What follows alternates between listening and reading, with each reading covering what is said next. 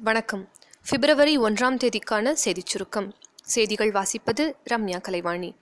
தமிழக சட்டப்பேரவை செயலாளர் திரு. சீனிவாசன் வெளியிட்டுள்ள செய்திக்குறிப்பில் தமிழக சட்டப்பேரவையின் அடுத்த கூட்டத்தை வரும் எட்டாம் தேதி பேரவைத் தலைவர் கூட்டியுள்ளதாக தெரிவிக்கப்பட்டுள்ளது. அன்று காலை பத்து மணிக்கு இரண்டாயிரத்தி பத்தொன்பது இரண்டாயிரத்தி இருபதாம் நிதியாண்டிற்கான நிதிநிலை அறிக்கை தாக்கல் செய்யப்படும் என்றும் கூறியுள்ளார். தனிநபர் வருமான வரிக்கான ஆண்டு வருமான உச்சவரம்பு இரண்டரை லட்சத்திலிருந்து ஐந்து லட்சமாக உயர்த்தப்பட்டுள்ளது.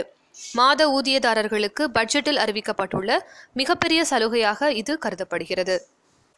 கற்றல் குறைபாடு உள்ள மாணவர்களின் திறனை வளர்க்க ரோபோ மூலம் பாடம் கற்பிக்கும் முறையை பள்ளிகளில் கொண்டுவர பணிகள் துவங்கப்பட்டுள்ளது என தமிழக பள்ளிக்கல்வித்துறை அமைச்சர் திரு கே ஏ செங்கோட்டையன் கூறியுள்ளார்.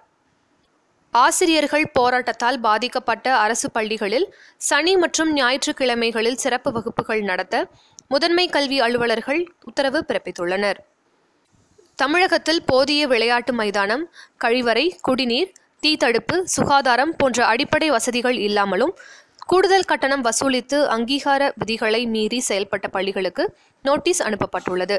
இதையடுத்து மே மாதத்திற்குள் அங்கீகாரம் பெற வேண்டும் என்று தெரிவிக்கப்பட்டுள்ளது. தவறினால் பள்ளிகளை மூட நடவடிக்கை எடுக்கப்படும் என்றும் பள்ளிக்கல்வித்துறை உத்தரவு பிறப்பித்துள்ளது. சிபிஐக்கு புதிய இயக்குநரை தேர்வு செய்யும் உயர்நிலை தேர்வுக்குழு பிப்ரவரி நான்காம் தேதி நடைபெறவுள்ளது.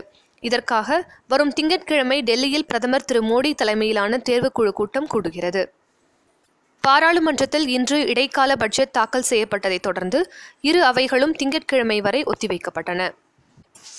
திருவண்ணாமலையில் மாநில நகர்ப்புற வாழ்வாதார இயக்கம் மூலம் செயல்படுத்தப்படும் திட்டங்கள் குறித்த விழிப்புணர்வு பேரணியில் முன்னூற்றுக்கும் மேற்பட்ட சுய உதவி குழுக்களைச் சேர்ந்த பெண்கள் கலந்து கொண்டனர்.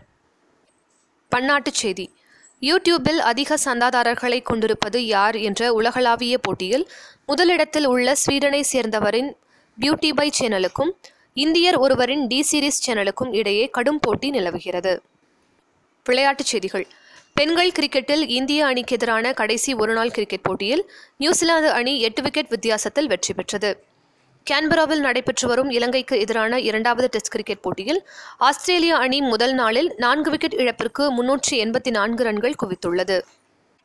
ஆன்டிகுவா டெஸ்டில் வெஸ்ட் இண்டீஸ் அணியின் வேகபந்து வீச்சை தாக்குப்பிடிக்க முடியாமல் இங்கிலாந்து அணி முதல் இன்னிங்ஸில் நூற்றி எண்பத்தி ஏழு ரன்களில் சுருண்டது. நாளைய சிறப்பு. தேவமாதா பரிசுத்தரான திருநாள். உலக ஈரநிலங்கள் தினம் மற்றும் தனிமை வரிசை அட்டவணையின் தந்தை திமித்ரி மெண்டலீவின் நினைவு தினம். இத்துடன் இன்றைய செய்தியறிக்கை நிறைவு பெறுகிறது. மீண்டும் நாளை சந்திப்போம்.